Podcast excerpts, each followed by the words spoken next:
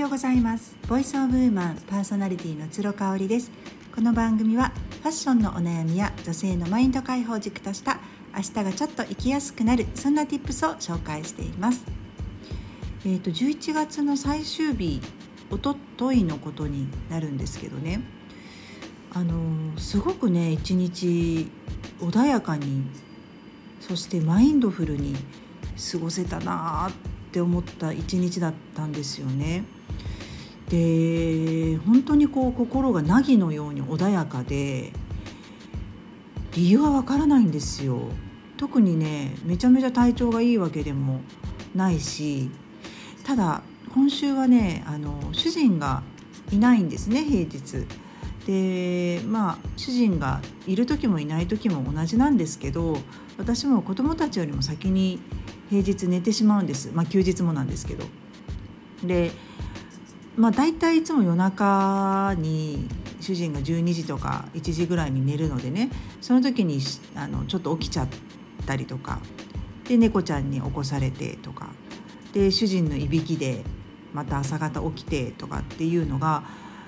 今週ないからかななんていうふうに思ったんですよね。やっぱり睡眠ってすごい大事だなというふうに思いました。であのー、今私ホワイトスペースっていう本を読み終わったんですよねちょうど。えー、海外のアメリカ人の方の本かなジュリエット・ファントさんの本で、まあ、女性の方なんですよね。で男の子3人のお母さんでいらっしゃってご自身も経営者っていうことで、あのー、まあ、空白の時間を持とうっていうそこを提唱されている本になりましてちょっとねそれをね実践してみたっていうのは一つあるんですよね。で朝も別にそんなあのいつも通りに瞑想を5分10分して軽いストレッチをしてって全然変わらないことをしたんですけれどもえーと、仕事してる時にですねちょっとこう行き詰まる時があってああもうこれ完全に飽きてるなってこのままでも最後まで続けてても絶対いいアイデア浮かばないよなってこう、ね、企画書とか作ってて思った時にやっぱちょっとねふと手を止めてですねあの外を見たりとかこれがホワイトスペースって言うんですよね。小休止戦略的小休止っていう訳し方がされておりましたがそれをね取ってみるように努めたんですよね飽きる前に戦略的小休止を取るっていうことねでこれって別に1分2分でも全然違うので会社勤めされてる方にも是非おすすめしたいと思うんですけれどもちょっと外をね眺めてみるとか空を見上げてみるとかまあ可能な環境であれば外に出て散歩をしてみる。ちょっとね寒くなってきちゃったんでね日中もあの散歩に出るの辛いですけれども、まあ、まだ朝晩に比べたらポカポカしてますんでねちょっとこう気分転換に出てみるとか私はね近所の野良猫ちゃんのパトロールにあのパッと出ることがあります。これはね夕方にですねあのもう仕事もして疲れてるんだけど、まあ、夕食の準備をしなくちゃいけないなんていう時にちょっとね5分ぐらいあの外に出てであの野良猫ちゃんのの顔を見てね癒されて戻ってくるみたいな、まあ、これを戦略的小休止と呼ぶのかどうかなんですけどあのするようにしていたりします。そうなんかねあのー本当に自分との戦いっていうとすごい聞こえがかっこいいんですけどやっぱりねもう比べるべきは昨日の自分っていう言葉があるじゃないですか。本当に自分の方だけ向いていると365日穏やかに過ごせるんじゃないかなっていうふうに思ったりするんですよね。あの私ほとんどあの他の方の SNS とか見ないんですけど、まあ、ちょっと好きなね今カンドラの俳優さんのとか見に行ったりとかしますけどね、あの、本当に自分が発信するだけっていうのを結構気をつけてるようにしてるんですでそれはなぜかっていうと、まあ、私自身がすごくこう比較に苦しんじゃうようなタイプの人間だからなんですねもともとが。うん、でやっぱこう SNS で生きの世界で生きてきてそこでこうビジネスもやらせていただいてるとどうしてももっとうまくいってる人もっとフォロワーがいる人目が行きがちじゃないですか。でもやっぱりそこで比べたととて焦るだけ何にも生まれないんですよね。もうただただ愚直に自分の方だけ向いていて朝ライブをしてあそう朝ライブもね結局350回ぐらいできたんじゃない？今年はできる計算になるんじゃない？もうちょっといってるかもしれないですね。本当にねあの週1のお休みも取らずにやっていた時期もずっとあったし、まあ、今年の初めはね年始で長野に行ってたんでコーディネートライブできなかったなんて時もありましたけれども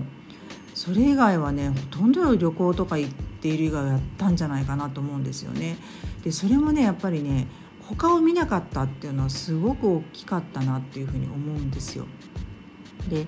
あのあんまりね余計な情報を入れない方がよくってであのファンの人とかだったらねまた別なんですけど、ね、自分がやっぱり好きで推し推している人の情報はもうなあの見たいっていうのはすごくあると思うんですけどリアルなお友達とかの情報ってねやっぱりあんまり SNS で見なくてもいいんじゃないかなって思うんですよね。うん、なんかねあのその昔、まあ、23年前ねコロナの前ねぱ SNS で知り合った人たちと、まあ、会う機会がたくさんあったわけなんですけどやっぱそうなるとその他のね SNS 頑張ってる人の話とかになるわけですよ。本人はその場にいないんだけど。でもそのなんか SNS を頑張ってるっていうこと自体をちょっとこう揶揄するというかあのからかうみたいな風潮があったんだよね。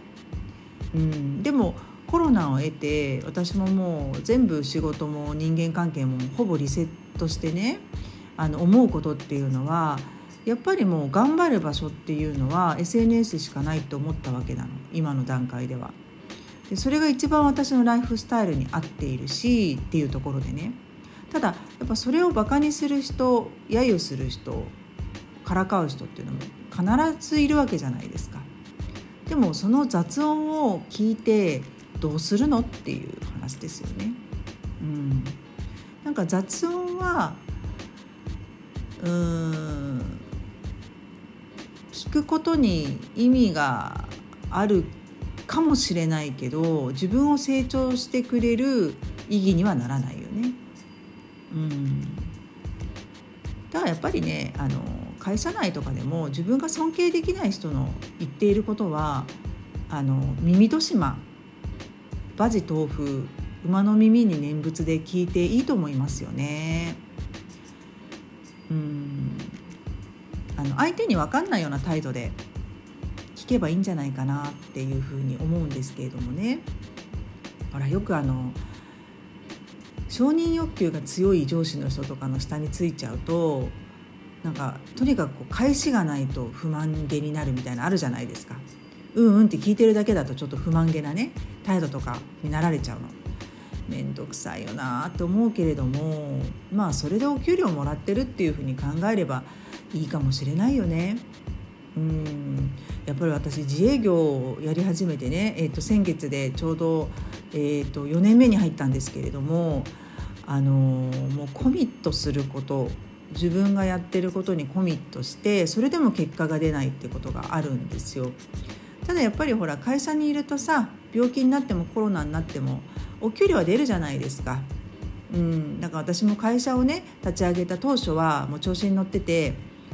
もう5年後にはあのパパをね会社辞められるぐらいまで会社を大きくするからなんていうふうに大口叩いてましたけれども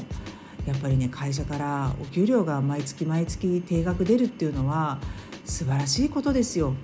うん、だからまあその対価っていうの対価っていうとね言い方があれですけれどもあるんだろうなっていうふうに思いますね。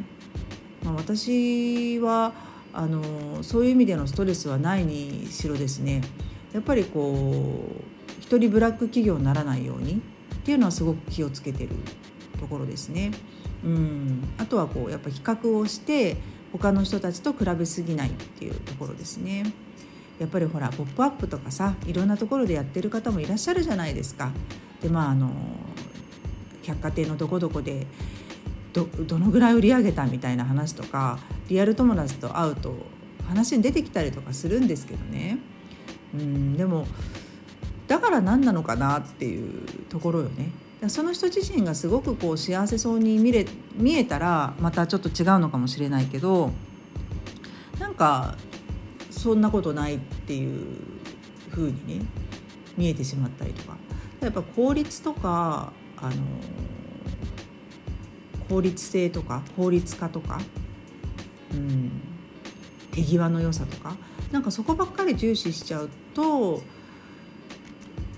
うんと仕事の完成度的にはすごく上がるかもしれないけど心の充足度上がらないっていう感じかな。でやっぱりねもう最近はねそっちなんですよ。もう心の充足度をどれだけ上げられるかっていうことに尽きていて。でうちねあの次男くんがすごくおしゃべりなんですよ。あの時々インスタライブにも登場しますけれども。でも彼はね本当にマイペースというかあの自分が好きな話しかしないのよねだからちょっと会話があんまりできないタイプなんだけどでも今も頑張ってね学校行ってるし授業中はあの黙って先生の話聞けてるみたいなのでねそこも彼にとっては修行なのかなと思うんですけどその反動なのか帰ってきてからもあの蛇口から蛇口から水がぶわっと出るようにものすごい勢いで話すんですよね。で私があの夕食の準備があの片付けが終わりもうお風呂に入ってさあゆっくり本でも読もうっていうね。今夜はねあの小説読んでます。平野啓一郎さんって私と同い年のこの人芥川賞を取ってるのかな「マチネの終わりに」とかね書かれてる方ね。その方の「ある男」ってちょうど今映画をやってますね。それの原作を読んでおりいるんですけど「ママ本読むね」って言ってもそれでも話しかけてくるのよ。そのゲームの自分がすごく今あのやりたい攻略法のこととかね。で可愛いんですけれども本当にすごいのよ。ずっとずっと話しかけてくるのね。まあ、ただそれを制するのはあれなんですけどあの私が同じ空間にいるとどうしても話しかけてきてしまうからもうね隣の部屋に寝室に私はこもることにしてね。でそうするとほらゲームから離れないといけないからさ私の話しかけるためには。言いに来ないといけないからぐぐっと減るんですよね。からねそこもなんかね割り切ってね子供の話を一言一句逃さず聞かなければならないっていうねなんかそこはもう自分の中で手放してですねもう適度にほどほどに聞いていいなっていうふうに思うようになります。ただねやっぱ子どもの成長ってあっという間なのでそういうなんか話している内容とかっていうのを10年後に私が覚えられているかあの子供は絶対覚えてないからね。なんかやっぱりこうビデオに撮っておきたい携帯のねビデオに撮っておきたいなと思っていて今なんかこう子どもたちが戦いごっこしているところとかなんかあのこれはね絶対ストーリーズには出せないんだけどあのお風呂に2人で最近よく入ってるんですよ。で上がってくるとなんかねどうでもいいね私には全然興味もない戦闘もののなんか話とか YouTube の話とかをあの裸でね脱衣所のところで裸のままずっと2人で話し込んでるのよ。でも体老けたしパジャマ着なさいっていう感じなんですけどそれでもずっと喋ってるのね。なんかねそれがすごく可愛くっていや今しかないなと思ってね。だってもしかしたらもう仲が悪くなっちゃうかもしれないじゃないですか思春期を得て。あの今度引っ越すとまた部屋も別々になっちゃうしね。なんかそんなこともあってねビデオを撮って主人に送ったりとかしてますね。なんだか取り留めも取り留めもない話に今日もなってしまいましたけれどもあの題名どうしようかな今日のね。あのちょっとね最近あんまりまとまりがなくて音声配信も本当にこうダラダラ喋るだけの話になってしまっているんですけれどもあのお友達に会うとねあの音声配信聞いたよとかって言っていただいてちょっと恥ずかしいような気持ちです。あの友達と会ってる時はあんまりここまで突っ込んだ話はしないからね。うん。ただあのそうやってベンチマークしてくれてるのは本当にありがたいなっていうふうに思っています。12月はね楽しいイベントがたくさんあってとにかくコロナにかからないように体調管理だけはしっかりやろうかなというふうに思っています。皆様も楽しい企画イベントがあるかと思いますのでご自愛いただいてお過ごしくださいませ。それではまた明日。